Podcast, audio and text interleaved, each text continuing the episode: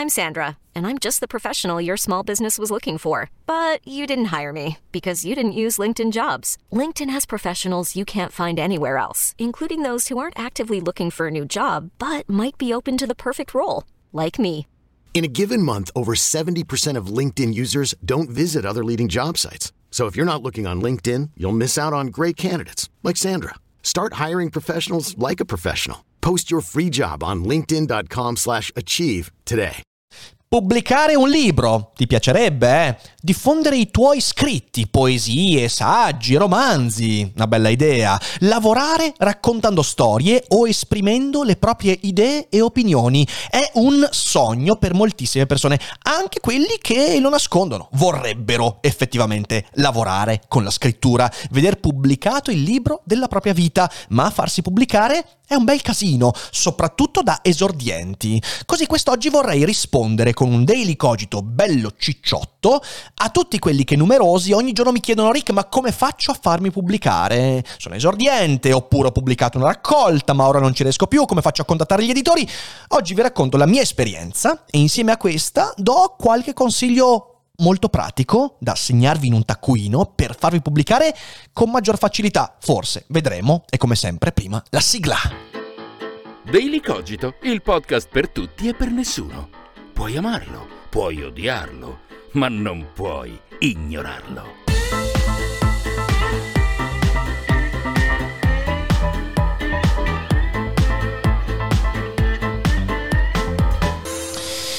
Finito di scrivere il mio nuovo libro e scusatemi, scusatemi, ma qui faccio un applauso perché è stato, è stato complicato, molto impegnativo. È un saggio filosofico, uscirà per Feltrinelli nell'aprile 2022 e non posso dirvi nulla, siamo ancora in embargo totale. Solo non vedo l'ora di farvelo arrivare fra le mani perché credo sarà mm, un bel momento per questo progetto e sì, L'ho pubblicato perché sono un influencer e Feltrinelli mi ha contattato dicendomi Hey Rick, ti va di scriverci un libro? E io ho detto Ehi Feltrinelli, ok, prima che vi scandalizziate però voglio spiegarvi per bene cosa si deve fare per farsi pubblicare, perché vedete, io qui al farmi chiamare da Feltrinelli ci sono arrivato dopo lunghissime difficoltà, un lungo percorso anche editoriale in cui ho dovuto metterci molta inventiva e in questa esperienza, con tutte le conoscenze che ho acquisito, credo di potervi dire qualcosa di significativo su quanto concerne il farsi pubblicare da esordienti. Ok? Siete pronti? Bene. Peraltro è un po' cringe quando effettivamente ballo la sigla così vicino alla videocamera. Eh, sono ancora qua perché Sto aspettando il responso del tampone di uscita, speriamo sia negativo. Nel caso sia negativo, dalla puntata di domani o quella di venerdì si torna ai Cogito Studios. Non vedo l'ora, incrociamo tutte le dita, signore e signori, tutte le dita. Ma adesso torniamo a noi. Una cosa da fare, prima di tutto, è tenere segreto il vostro manoscritto, non farlo arrivare in mani con intenzioni fallaci. Ed è per questo che dovete proteggere i vostri file e quello che scambiate su internet attraverso una VPN. E quale miglior partner per proteggere i propri manoscritti che NordVPN?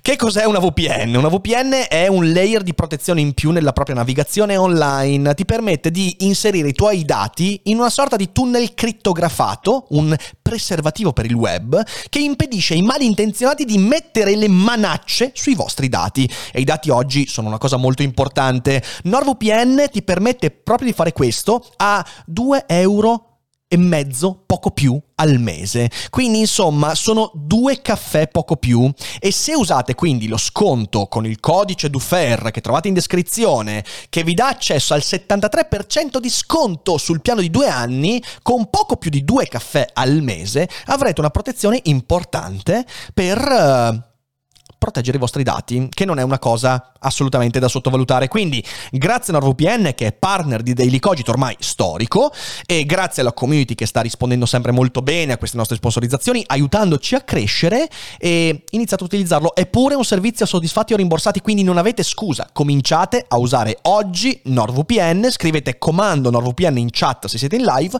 oppure date un'occhiata in descrizione ai link. Usateli, dannazione. E adesso veramente torniamo a noi. Oggigiorno io ricevo circa 5 proposte editoriali al mese. Arrivano da editori di ogni genere, da editori grossi, medi o piccolini. Questo però non è stato sempre così. Questo è il risultato di un buon lavoro fatto negli anni, perché le proposte che mi arrivano sono in gran parte ben determinate a impattare sull'argomento di cui parlo. Non mi è ancora arrivata la proposta di scrivi la tua biografia, noi ci metteremo delle immagini spettacolari perché gli youtuber fanno libri così. No, sono sempre proposte editoriali di filosofia, comunque divulgazione culturale, letteratura, narrativa. Ovviamente purtroppo devo declinarle quasi tutte, perché io più di un libro all'anno, ragazzi, eh, faccio fatica a farlo, cioè nel senso ci vuole tempo, energie, scrivere un libro ti succhia via l'anima, eh. Quindi, però dicevo, questo è il risultato di un buon lavoro fatto negli anni, perché questo lo vorrei ricordare. Qualcuno si scandalizza quando sente che le case editrici vanno a accalappiare gli influencer, ma è normale che sia così, perché l'influencer non è un lavoro, l'influencer invece è lo status acquisito da una persona che fa bene un certo lavoro usando anche i canali web. Questo è un influencer e io faccio bene il lavoro della divulgazione filosofica e tante altre cose usando in modo discreto i canali web. Ma non è sempre stato così. Ma guarda te, perché anch'io sono stato esordiente e ho fatto una faticaccia incredibile a farmi pubblicare. Perché, drizzate bene le orecchie, farsi pubblicare oggi in Italia, in realtà nel mondo, è difficile, ma al tempo stesso non è mai stato così facile.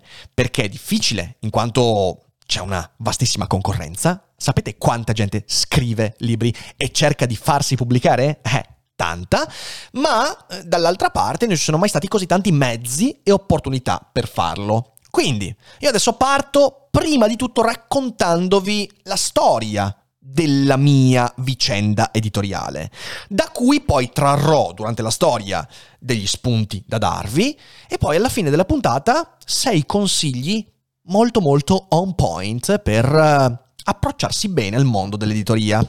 Partiamo da una cosa che non posso farvi vedere nel 2012 pubblicai sotto mio nome, Riccardo Alferro, eh, la, le prime raccolte di racconti. Eh, sono abbastanza sicuro che nessuno che segua oggi il canale si ricordi di questa cosa, ma io avevo un blog discretamente seguito che si chiamava Sotterfugi, in cui con un mio amico illustratore due volte a settimana pubblicavamo un racconto con un'illustrazione. Questo progetto è andato avanti per...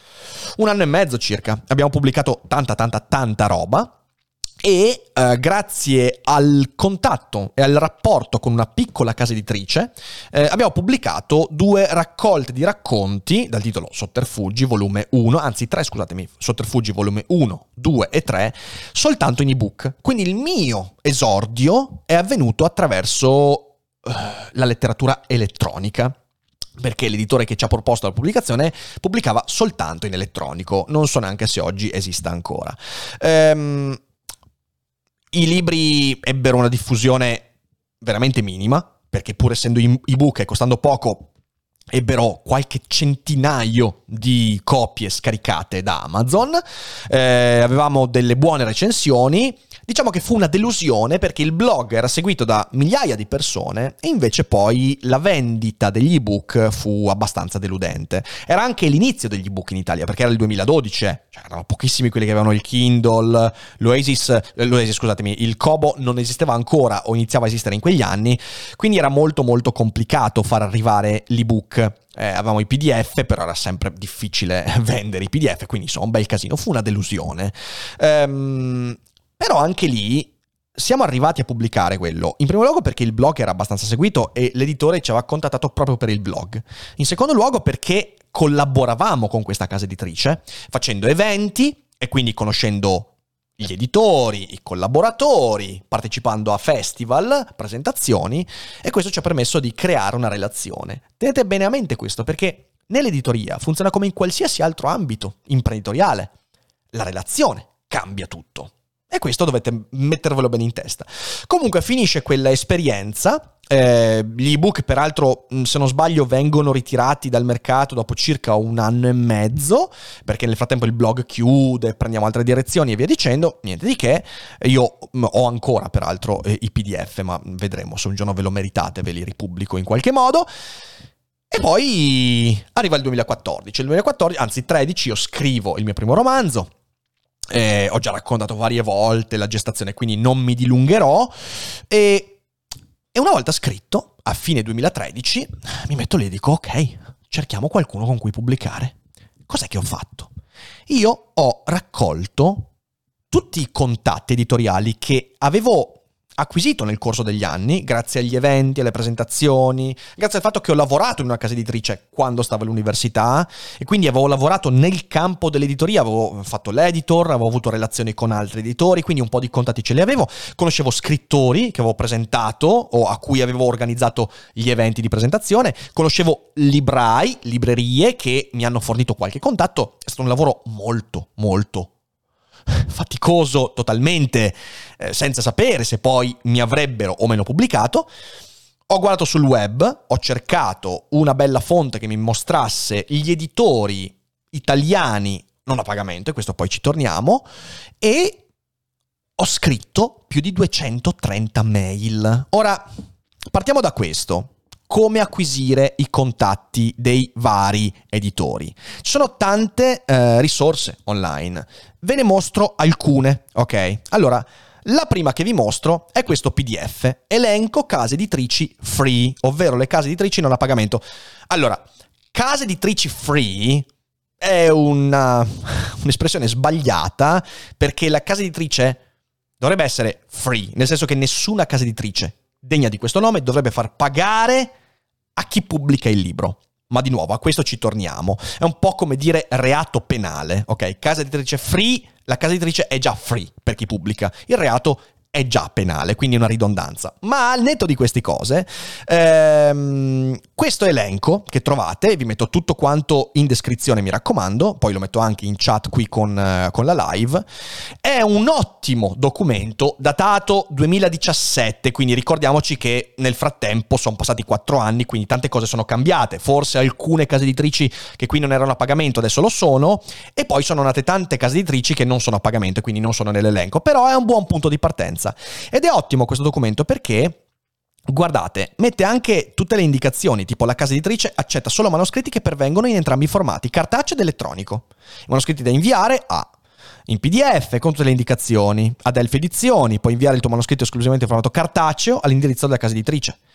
Arcane Edizioni, Elliot, Baltine Castoldi, è un ottimo documento questo, è ben fatto, di Agostini, una di quelle con cui ho pubblicato, vediamo cosa dice. Non è fornita alcuna informazione in merito all'invio di manoscritti, viene solo offerto un form da compilare online per mettersi in contatto con loro. Una volta compilato il form, per sapere come inviare un manoscritto, si viene inviati a inoltrarlo direttamente per posta tra- tradizionale. Eh, di Agostini invece sono loro che hanno contattato me. Però eh, quando c'è l'editoria grande, ovviamente è molto più difficile che un manoscritto inviato venga preso in considerazione, ma anche questo poi ci arriviamo. Insomma, cercando online io ho trovato documenti di questo tipo, ho raccolto tanti contatti, ci sono tanti altri siti, questo per esempio l'unicorno di, carna, di, di, l'unicorno di carta, scusatemi per il lapsus, come pubblicare un libro, 12 case editrici gratuite per scrittori emergenti. Anche qua, case editrici gratuite è una ridondanza, dovrebbero essere tutte gratuite, però qua insomma c'è un po' un elenco, eh, mi sembra un po' più aggiornato rispetto a quello del, um, de, de, dell'altro. Poi un altro è, sempre nello stesso sito, eh, le migliori case editrici eh, gratuite per scrittori esordienti, quindi questa è una selezione, in quanto selezione forse è un po' più arbitraria rispetto a all'elenco di prima e poi anche su questo sito, la Plume, si trova un elenco un po' più ampio, ok, con i link che rimandano ai siti degli editori, ok? Quindi qui potete trovare con un po' più di fai da te tutte quante le informazioni. Bene, allora, io ho raccolto una montagna di case editrici, eh, ripeto, più, in realtà erano più di 300, poi ho fatto una selezione perché ovviamente mi sono anche guardato cosa pubblicavano queste case editrici. Essendo il mio un romanzo di fantascienza, filosofica peraltro, quindi un po' complesso da vendere, mettiamola così, eh, non sono andato a cercare le case editrici che pubblicavano soltanto romanzi rosa, o, cioè non ho perso tempo. Delle 230 che ho raccolto, io ho fatto una roba molto importante. Ho scritto delle mail, ad alcuni ho mandato il cartaceo, quindi per posta, perché alcune case editrici scrivono vogliamo solo il cartaceo, eh, perché così fanno prima cestinarlo ovviamente. E, mm, e niente, io ho preso, mi sono informato e ho scritto delle mail che erano più o meno personalizzate alla casa editrice con quella collana editoriale scrivo guardate vi mando questo romanzo perché secondo me può essere interessante per quella collana editoriale. Questo è importante psicologicamente perché perché in realtà una mail che palesemente non è un copia incolla viene presa in considerazione un po' meglio. Su 230 erotte mail nonostante questo lavoraccio ho ricevuto una trentina di risposte qualcosina di più. E di questa trentina di risposte erano 30, no, 25, no, un paio di ni e 3-4 che invece mi proponevano di pagare. Pagare in varie forme. Alcuni mi dicevano, eh, paga denaro sonante, altri mi dicevano invece compra 200 copie, che è come pagare. Eh, altri mi dicevano di... Il più divertente è stato quello che mi ha detto, guarda, noi ti pubblichiamo, però tu devi pagare gli agenti che vanno a portare il tuo libro nelle librerie. E quando ho detto, ma scu- quanto? Eh, siamo circa sui 7-8 mila euro per i primi due mesi. Ho detto, bene, eh, visto che io sto contando i centesimi per pagare l'affitto, sicuramente è una cosa che farò. E poi è capitata una roba. Eh, quando stavo perdendo le speranze, sono stato contattato da questa casa editrice Tragopano Edizioni di Venezia, piccola casa editrice che pubblicava quasi soltanto cose proprie, cioè degli editori, padre e figlio, pubblicavano i loro racconti con poche altre cose e loro mi dicono guarda che ci è capitato, e questo è importante, ci è capitato fra le mani il tuo manoscritto, ci è piaciuto, vogliamo pubblicarti a zero spese, quindi da editori seri. Com'è che è arrivato? Io poi ho scavato un po'. È arrivato perché una delle case editrici a cui avevo mandato il libro non lo voleva perché non era in linea con le loro eh, eh, esigenze editoriali, e però l'editor a cui l'ho mandato aveva apprezzato la lettura e l'ha mandato a una persona che conosceva. La persona che conosceva ha preso il manoscritto e l'ha dato a questa casa editrice. Tac. Ecco i pianeti impossibili come è nato. Capite bene che è stato un casino e ci vuole anche un, un po' di fortuna. Devi sbatterti poi magari arriva anche la fortuna. Sono stato contento della pubblicazione, scontento poi del rapporto con l'editore perché loro l'hanno stampato, pubblicato. Eh, Praticamente il libro è stato venduto solo grazie ai miei canali, perché proprio in quel periodo, grazie alla pubblicazione, ho aperto il canale YouTube, parlandone qualcosa è andato venduto online, su Twitter ero già abbastanza seguito, quindi ho venduto tramite Twitter, e poi gli eventi pubblici. Però loro non hanno mai spinto nulla. Poi la cosa peggiore è che non solo loro non hanno fatto nessun tipo di marketing per il libro, ma non avevano neanche la struttura per farlo. Eh, l'unica cosa che hanno potuto fare è stato stampare il libro fondamentalmente in un tot di copie e, mm, e però poi è successo che in alcuni eventi da me, eh, a cui ero stato invitato, non fossero neanche arrivate le copie. A quel punto lì ho detto, vabbè dai, lasciamo perdere, lasciamo perdere. Però nel frattempo il canale YouTube aveva cominciato a funzionare e quindi il mio progetto di dire, ok, voglio scrivere libri, ha cominciato a concretizzarsi. Poi vi ricordo sempre che un mese poco più fa è stato ripubblicato i pianeti possibili con edizioni Polignani, poi vi spiego anche qua come va con Polignani, come è andata con Polignani e fra pochi, spero già per Natale, forse un po' dopo, troverete di nuovo disponibile il libro perché sono andati esauritissimi e quindi è andata così. Perfetto, quindi pianeti impossibili, è andata così 2014. Dopodiché, dopo questa cosa qua, io comincio a darmi eh, praticamente solo a YouTube, cioè io per due anni e mezzo, eh, fondamentalmente, eh, due anni, ho quasi solo scritto cose per il web. Male in realtà avrei dovuto tenermi un po' più in allenamento, però poi a un certo punto capita l'esigenza di scrivere qualcos'altro.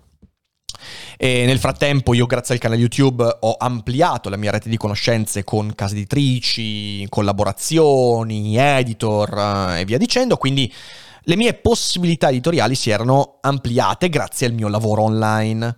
A un certo punto mi sorge la necessità di scrivere qualcos'altro.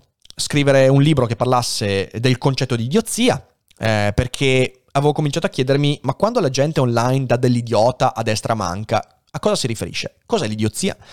Comincio a scrivere delle cose, e io in quell'anno, nel 2017, avevo stretto eh, relazioni, un rapporto di amicizia con Andrea Colamedici della casa editrice Tlon e io in una conversazione eh, gli racconto, mi ricorderò sempre su Facebook, in chat, gli racconto un po' questa cosa qua. Eh sì, stai, sto scrivendo una cosa, io collaboravo con loro perché mi organizzavano gli spettacoli di stand-up philosophy e quindi giravo un po' l'Italia con, con il mio spettacolo, però vi dico avevo ancora 10-12 mila iscritti al canale, quindi veramente poca roba. Ehm e parlandone ad Andrea mi fa, cavolo, è interessante, ma scrivilo, te lo pubblichiamo noi. E lì ho cominciato a scrivere l'elogio dell'idiozia. Eccolo qua. Eh, ci ho messo me- sette mesi per scrivere l'elogio, dopodiché Tlon me l'ha pubblicato. Perché me, lo, me l'ha pubblicato Tlon? E lì è perché la relazione era fondamentale. Cioè, è una cosa importante cercare di instaurare relazioni, non dico di amicizia, ma relazioni professionali di reciproca intesa con le persone a cui affidi i tuoi libri. Da esordiente è difficile, però si può fare. Era quello che dicevo prima con il conoscete librai, conoscete, fate eventi, scrittori, instaurate relazioni. È una cosa importantissima. Da esordiente ci vuole anche il colpo di culo, come dicevo. Però quella è una roba su cui dovete iniziare a lavorare. Non siate timidi, proponetevi, ma poi ci arriviamo ai consigli. Eh. Um, con Andrea quindi le cose vanno bene, pubblichiamo il libro, il libro va discretamente bene. Um, e quindi questo è un libro che è stato pubblicato perché c'era una reciproca intesa. Le reciproche intenzioni dell'autore e dell'editore erano trasparenti e quindi abbiamo detto ok, facciamolo. È stato, è stato bello, è stato bello perché quando succede dici oh, sta roba funziona. Poi sappiamo insomma che le cose non sono andate così bene nel prosieguo con Tlon, i rapporti sono andati un po' a incrinarsi, un po' tanto, per via di distanze eh, su alcuni progetti, alcune idee. Non voglio star qua adesso a stressare la cosa raccontandovelo, però eh, l'elogio di Diozia ha visto la, la luce per questo motivo. Cosa sarebbe successo se non avessi pubblicato con loro? Avrei fatto stes- lo stesso iter probabilmente che ho fatto con i pianeti impossibili.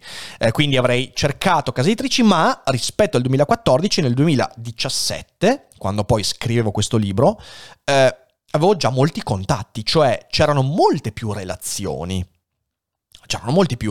Ho scelto Tlon perché intanto è stato Andrea a propormi questa cosa quando gliene ho parlato e mi pareva, cioè era una cosa molto molto genuina, molto spontanea, ho detto ma sì ma certo, un po' festosamente. E in secondo luogo perché, perché poi c'erano tanti progetti che avevamo insieme e quindi ho detto di sì. Vi ricordo che purtroppo non ce l'ho qua perché tutte le copie che ho ce le ho in studio e io ovviamente sono confinato in casa.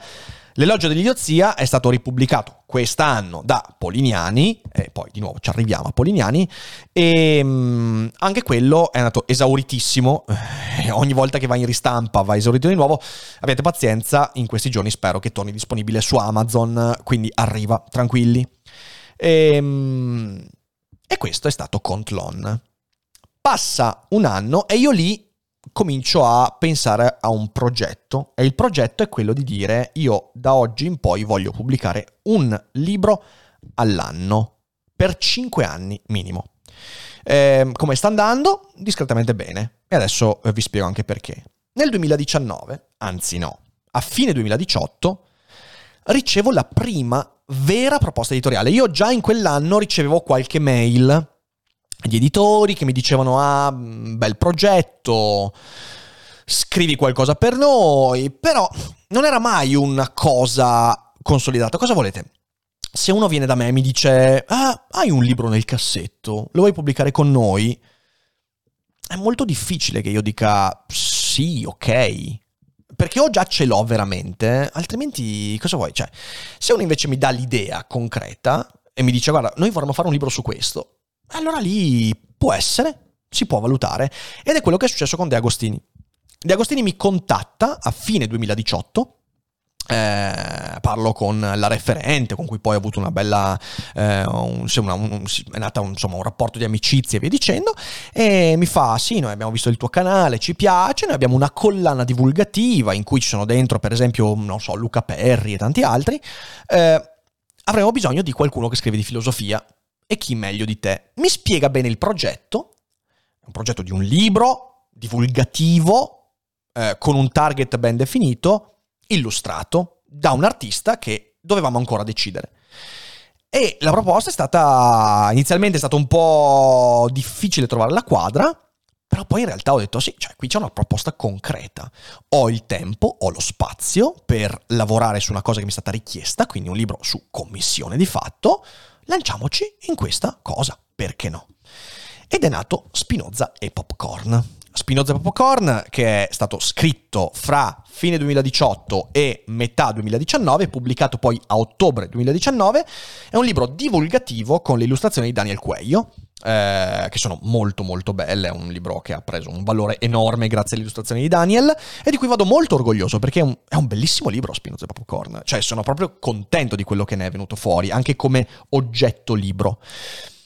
E lì le cose hanno cominciato a cambiare, per due motivi. In primo luogo perché l'editore era grosso.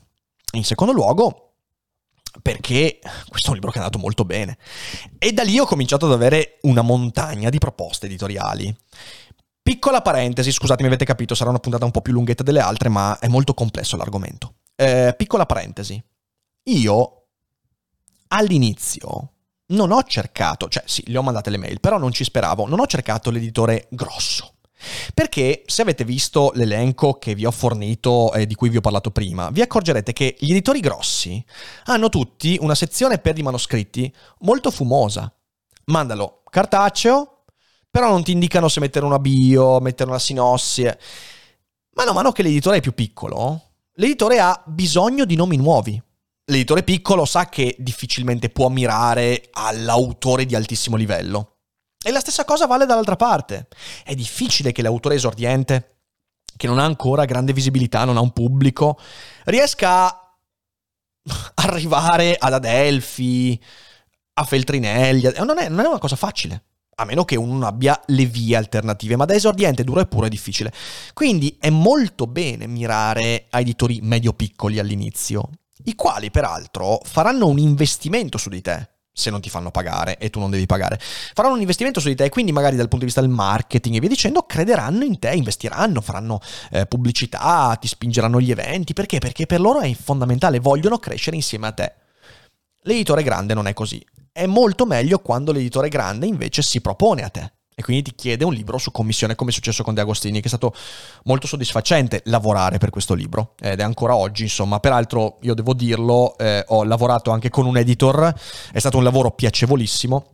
Ho ancora due mail della mia editor di De Agostini, eh, anche di poco tempo fa, che mi dice eh, non ho mai più trovato un autore gentile e disponibile come te, perché dovete sapere che gli scrittori di solito eh, gli editor li trattano come dei, delle pezze da piedi. Io avendo lavorato da editor eh, so cosa vuol dire avere a che fare con gli autori, sapete che gli autori sono la peggior specie con cui avere a che fare, sono persone difficili con cui lavorare, molto difficili, e, ehm, e quindi io avendo fatto quell'esperienza so sempre che quando mi affaccio a un editor devo essere tranquillo, disponibile, eh, in dialogo e mai prendere le cose sul personale, anche quando c'è una critica, è fondamentale. Comunque, Chiusa questa parentesi, è stato molto bello lavorare su Spinoza e Popcorn, spero peraltro magari in futuro di riuscire a lavorare di nuovo con De Agostini perché eh, è, stato, un'ottima esperienza, eh, con, qualche, con qualche sobbalzo, ma è stata un'ottima esperienza e questo è Spinoza e Popcorn. Eh, e quindi arriviamo a due libri in due anni, Elogio, Spinoza e Popcorn. L'anno successivo volevo tornare alla narrativa. Perché ragazzi, il primo libro è un romanzo, io ancora oggi quando scrivo traggo molta più soddisfazione per me dalla narrativa che non dalla saggistica, per quanto poi la saggistica sia un linguaggio che amo, che padroneggio anche con facilità, mi piace, però la narrativa è un'altra cosa. Infatti uno dei prossimi progetti è finire quel dannato romanzo che mi porta avanti da quattro anni, ma questa è una parentesi che non apriamo oggi, se no non finiamo più. Ehm, l'anno dopo voglio tornare alla narrativa e nasce con Arianna, che per chi non sapesse chi è, è mia moglie, Ari Derizzo, trovate anche lei su Twitch a fare live due o tre volte a settimana e lei si occupa di illustrazione. Qualche mese dopo l'uscita di Spinoza Popcorn, io parlando con lei dico, sai che mi piacerebbe un sacco però un giorno pubblicare un libro con tue illustrazioni. E, e, lei ha iniziato, ovviamente lei sta vivendo in questi momenti eh, un po' il mio inizio con, la, con, con, con, l'editoria, perché lei ha pubblicato quest'anno un libro che ha illustrato, l'anno prima quello con me, e diciamo così è agli esordi da illustratrice. Certo, il mondo dell'illustrazione è una cosa tutta diversa, però credo che un po' di consigli che vi ho dato e che vi darò durante questa puntata siano utili anche in quel caso lì. Ma non facciamola troppo lunga. Conosciamo Corrado Polini, Corrado Polino lo conosciamo perché viene a un mio spettacolo, passiamo la serata insieme, mi racconta eh, dei suoi progetti editoriali, è una persona molto seria, molto simpatica, cazzaro come noi, e una sera a cena gli esponiamo questa idea. Io e Ari vorremmo pubblicare una raccolta di racconti da lei illustrati, visto che Arianna e io siamo molto appassionati di horror gotico, allora, scusatemi per eh, questa cosa che avete appena sentito, ehm, di horror gotico, eh, abbiamo detto vogliamo pubblicare una raccolta di racconti horror. Dovete sapere che con la mia storia editoriale, principalmente Spinoza e Popcorn, Elogio dell'idiozia, e poi visto pubblicamente come, diciamo così, un, un filosofo, un divulgatore di filosofia, la raccolta di racconti horror diventa un po' difficile un po' incoerente con la storia. Se io avessi proposto la raccolta di racconti horror, per quanto ormai Daily Cogito già andava bene, insomma, avevo una certa visibilità, se avessi proposto questa raccolta di racconti a Di Agostini, a Feltrinelli, a Mondadori, mi avrebbero detto assolutamente di no. E quindi mi sono ritrovato nella situazione non tanto dei pianeti impossibili, ma dell'elogio dell'idiozia. Cioè, avevo una proposta che poteva essere rigettata. Corrado Polini, sufficientemente pazzo da accettarla, e così è nato I racconti della vera nuova carne, che io so la community ha recepito con grande sorpresa perché per quanto voi conosciate la mia passione per Lovecraft, Clive Barker e questi autori, però insomma, dopo Spinoza e Popcorn, i racconti della vera nuova carne è stato un trauma per la community, trauma ben recepito peraltro, perché io comunque ho letto tantissimi vostri commenti molto positivi, quindi ne sono felice. E qui insomma è, è, stato, è stato, un bel momento. Eh, la storia editoriale con Polignani per ora va molto, va molto bene e lì c'è una relazione, ci sono tanti progetti insieme. Di nuovo, nell'editoria, come in qualsiasi campo editoriale, vale la relazione che si instaura l'onestà reciproca, capire le reciproche intenzioni e tutte le cose che abbiamo detto prima. Eh, leggetelo i racconti, eh, perché insomma è un, una raccolta horror però filosofica, ovviamente. E, ehm, e questo è quanto. Dopodiché Peraltro la cosa più difficile di questo libro è stato scriverlo in casa durante il primo lockdown, è stato veramente devastante, c'avevo mio padre in ospedale, eravamo in pieno lockdown, personalmente insomma era macello perché voi dovete sapere che io i libri li scrivo sempre in un luogo diverso da casa. Prima di avere gli studios li scrivevo in biblioteca, ma durante la prima pandemia era impossibile e quindi l'ho scritto durante il lockdown. Questa cosa è stata utile perché essendo una raccolta horror ha reso ancora più horror i racconti. Però non voglio farlo mai più.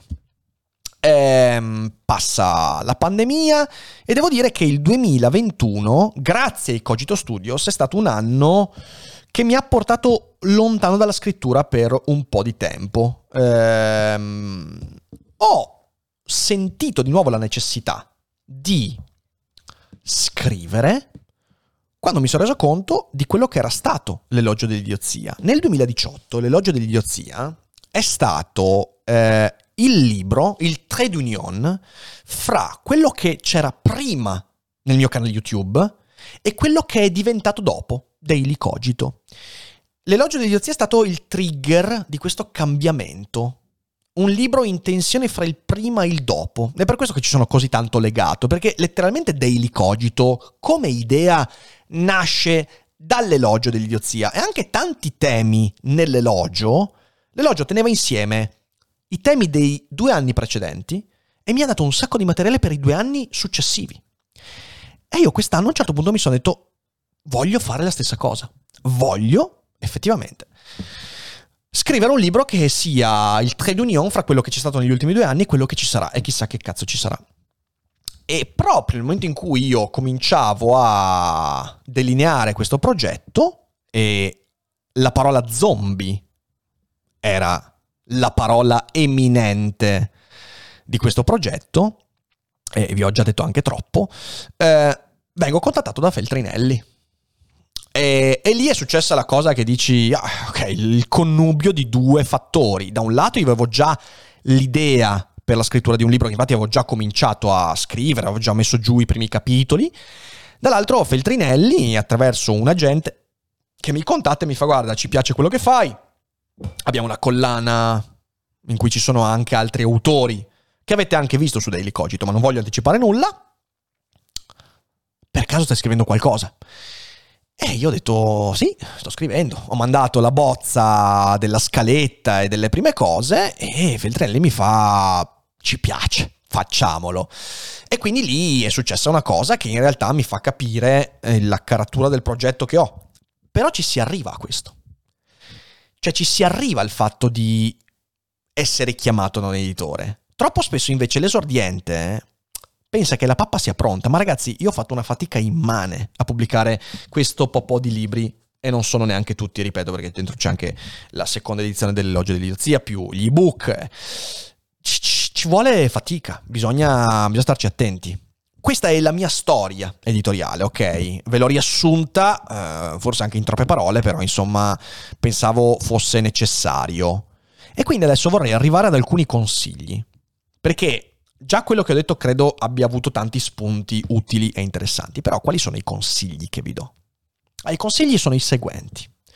Ah, in primo luogo, che ci piaccia o meno, oggi avere presenza social è un elemento importante. Ha un significato ben preciso. Non fate i finti misantropi, perché tanto non vi crede nessuno. Se volete scrivere un libro e pubblicare un libro, è anche perché volete essere riconosciuti.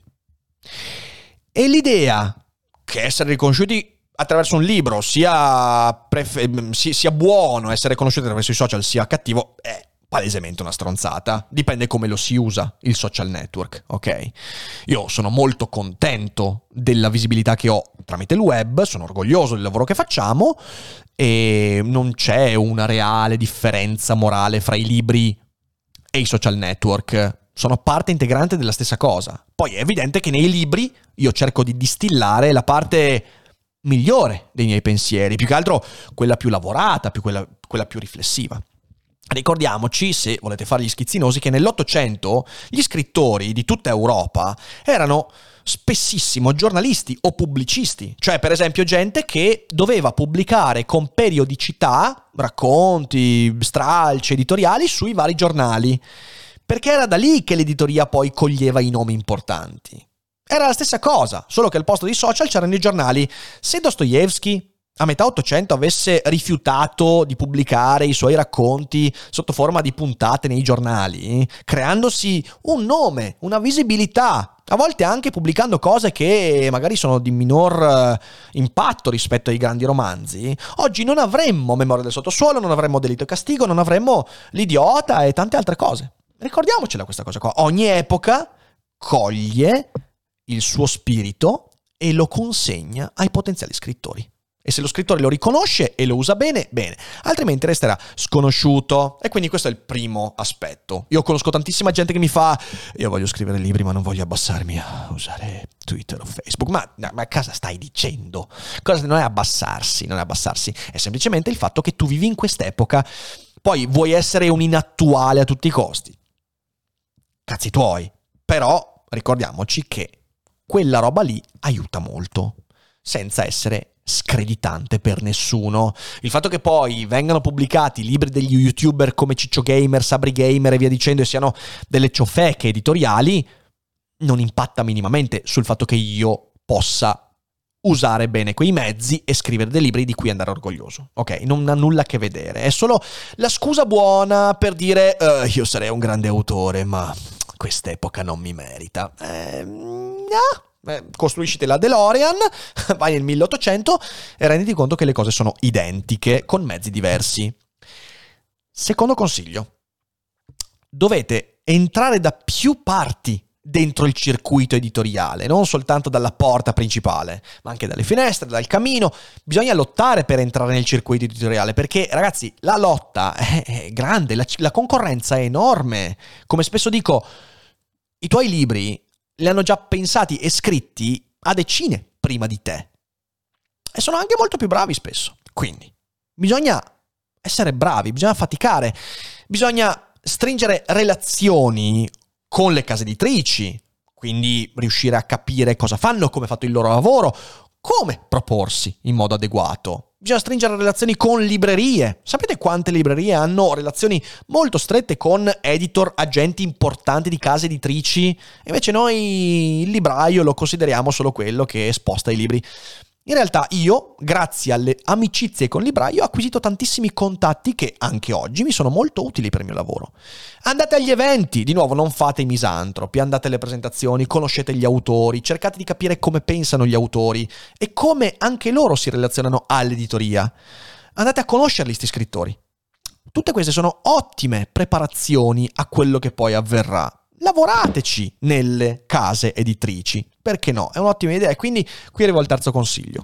Documentatevi sulle case editrici.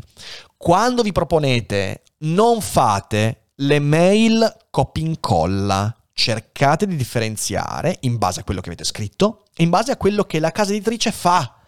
Perché le mail copia incolla si vedono lontano un miglio e vengono cestinate. Dovete prendervi dei giorni di tempo per capire quali editori, come proporsi e perché.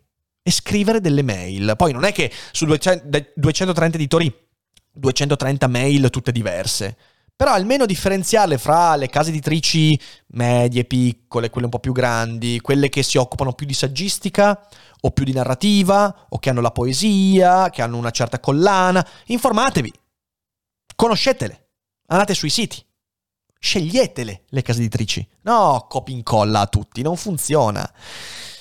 Conoscete gli editor. Andate nelle case editrici. Parlate con chi ci lavora. Stringete relazioni. Magari, se vi capita, lavorateci pure dentro. È un'ottima, un'ottima gavetta. È un ottimo modo per stringere relazioni. Quarto consiglio. E questo è veramente, ragazzi, mettetevelo bene in testa, sappiate parlare di quello che scrivete. Mi capita spesso di incontrare alcune persone che scrivono ai miei eventi, di chiacchierarci, e molte persone mi dicono, eh sai, eh, anch'io scrivo, ho scritto un libro. La domanda che emerge è, raccontamelo, la risposta nel 95% dei casi è, eh, non so, è un romanzo, vai un po' distopico. Se voi raccontate così le cose che scrivete, come potrete mai proporvi a un editore? Dovete sapere quello che scrivete. Quando mi chiedevano, io dicevo, eh sì, ho scritto un romanzo, I pianeti impossibili. Eh, che cos'è? Beh, guarda, eh, è un romanzo di fantascienza filosofica che racconta di un viaggiatore alla deriva nello spazio, che attraverso l'oblò vede questi 37 pianeti, che però sono paradossali, impossibili, e li racconta. E non sai se è un sogno oppure se li hai visti veramente. Però è un viaggio interiore. Punto. E così potrei fare con tutti i libri che ho scritto. Okay? Cioè io so come raccontare quello che ho scritto. Dovete farlo anche voi. Perché altrimenti come vi esponete? Capiterà il momento in cui a un evento a cui andate, ci sia l'agente letterario con cui si chiacchiera alla fine e capiterà a qualcuno di dire eh, sì anch'io scrivo libri e lui vi chiederà che tipo di libri? Ah, siate precisi sappiate quello di cui parlate. Sappiate quello di cui scrivete anzi e parlate di quello di cui scrivete in modo efficace perché altrimenti non andate da nessuna parte. Cioè, se non sapete se trasmettete voi l'idea di non sapere quello che scrivete chi vi pubblicherà mai e accanto a questo, ricordiamoci sempre, scrivete. Cioè scrivete non raccontate di scrivere quando in realtà non avete ancora mai scritto, che avete il libro nel cassetto ma in realtà solo nella testa, scriveteli i libri e poi proponetevi. Perché anche un altro errore è quello di dire "Ah, io parlo dei libri che scrivo, ma in realtà non li ho mai scritti". E poi sento gente che con questo atteggiamento si lamenta del fatto che non si può farsi pubblicare. Ragazzi, vivete in fantasie. No, vanno scritti i libri e li scrivete per il gusto di scriverli. E poi cercate di pubblicarli, soprattutto da editori, eh, da esordienti, perdonatemi. Altrimenti, boh. Quinto consiglio, necessario, abbiate grande pazienza. E quando dico pazienza intendo pazienza. Non affrettate i tempi e preparatevi a molti no. E questo vale proprio per gli esordienti. Perché dico questo? Perché uh, io ci ho messo più di un anno per farmi pubblicare i pianeti impossibili. Più di un anno.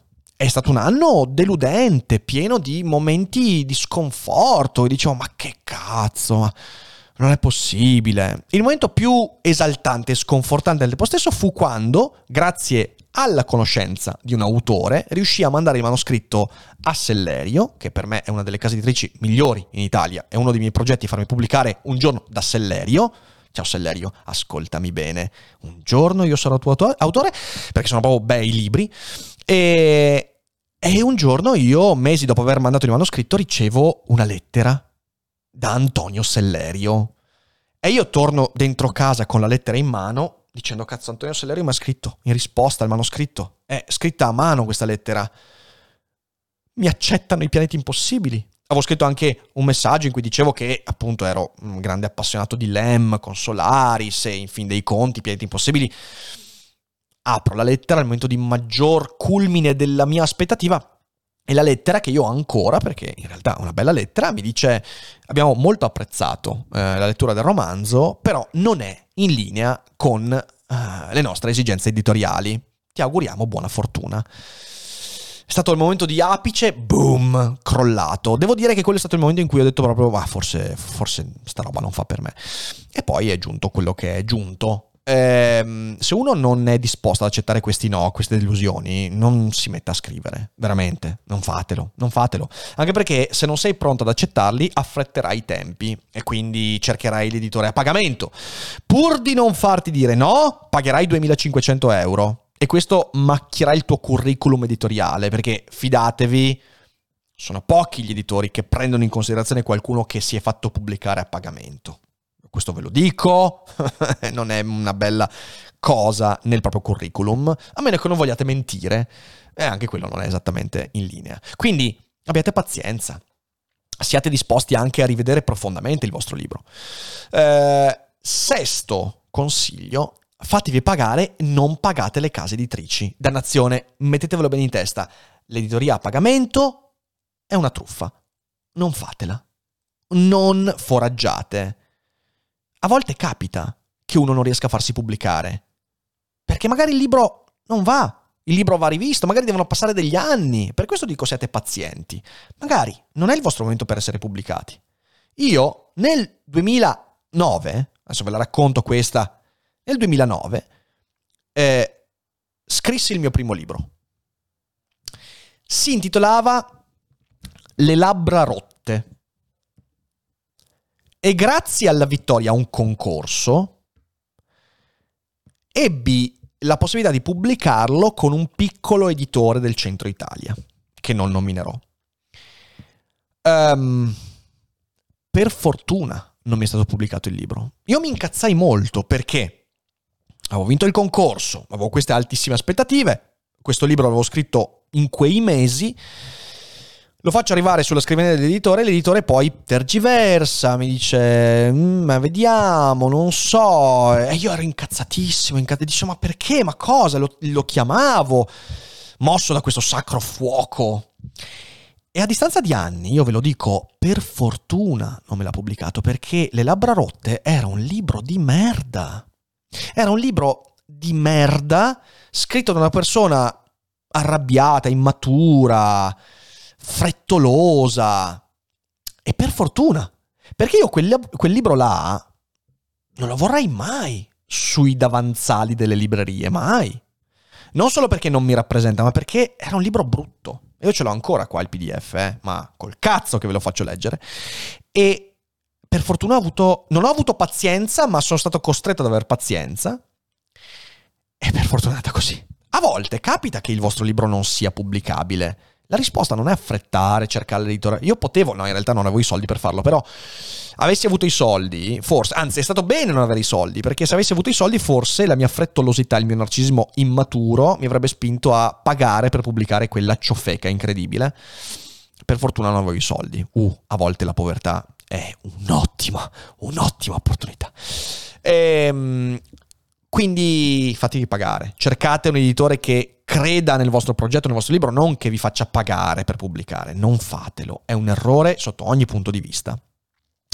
L'ultimo consiglio è eh, proprio en passant, partecipate a concorsi, scrivete, se avete il vostro romanzo nel cassetto e volete pubblicarlo, partecipate a concorsi con non il romanzo, ma con racconti, con micro racconti e via dicendo. I concorsi sono stati un ottimo modo per me, intanto di raccimolare qualche soldo quando ne avevo bisogno, in secondo luogo eh, per eh, anche lì stringere qualche relazione ed è stata una cosa importante. Vincendo qualche concorso mi sono fatto alcuni contatti ed è stata un, una cosa importante. E questo è tutto quello che avevo da dire, se non aggiungere, per chi fa il self-publishing, non, pubblica, non usate il self-publishing per affrettare, per evitare i no. Questo l'ho già detto tempo fa, ma lo ribadisco anche quest'oggi, visto che è la puntata sull'editoria e sul farsi pubblicare. Self-publishing è una grande opportunità oggi, enorme. Però, se tu vuoi autopubblicarti, ricordati che il tuo libro deve essere bello. Cioè, ma non è, non è che deve essere bello così. Deve essere bello, bello. Cioè deve essere bello, bello, bello in modo assurdo. Deve essere ben curato dal punto di vista, da ogni punto di vista. Dal punto di vista dell'impaginazione, della grafica. Deve esserci l'editing. E di solito lo scrittore non sa fare bene l'editing al proprio libro. Neanch'io che ho fatto l'editor saprei fare bene l'editing ai miei libri, per quanto io riesca a curarli e farli arrivare in modo più o meno più o meno fattibile, ecco, cioè più o meno leggibile, senza grossi problemi. Poi il mio editor di solito non deve stravolgere il libro, per fortuna, a differenza di tanti altri autori. Ehm, però ecco, se fate self-publishing, per piacere, fatelo bene. Dovete pagare qualcuno che faccia l'impaginazione, perché non sapete farla. Dovete pagare un editor che vi migliori il testo, perché non sapete farlo. Dovete pagare un grafico che vi faccia la copertina, il lettering, perché non sapete farlo. Cioè, self-publishing significa sì saltare la filiera, la filiera editoriale, significa sì tenersi gran parte dei guadagni, però significa anche doversi pagare tutte queste cose per non avere un libro che sia veramente una merda e io self-publishing italiano, ragazzi, vedo delle cose che mi fanno schizzare gli occhi fuori dalle orbite, roba, roba inguardabile sotto mille punti di vista. Ok, bene. E, ehm, e soprattutto poi ricordatevi che dovete distribuirlo il libro, cioè dovete arrivare ai lettori. E non è una cosa facile. L'editore è ancora un lavoro che ha senso, perché ha questa professionalità che ti permette di gest- non far gestire a te che non lo sai fare tutti questi aspetti. Quindi self-publishing sì, però ricordatevi che è un investimento che fate, non un modo per dire ah così nessuno mi dirà di no quella è un'idea proprio che non fa onore al vostro libro, ve lo dico. E questo è tutto, veramente. Oggi ho fatto la puntata esaustiva su, mm, sul, sulla questione farsi pubblicare che come detto insomma non è facile, ma non è mai stato così facile, solo che bisogna avere qualche qualche indirizzo, secondo me, qualche direzione. Spero quest'oggi di avervela data, qualche spunto. E se avete qualche amico, amica, conoscente, parente che vuol farsi pubblicare, beh, insomma, mandategli questa puntata, può essere molto molto utile. Per tutti gli altri, grazie mille per aver ascoltato. In live non andatevene perché adesso leggiamo qualche domanda. E niente, vi mando un abbraccio, presto avrete notizie sul nuovo libro e voi non dimenticate che non è tutto noia ciò che pensa.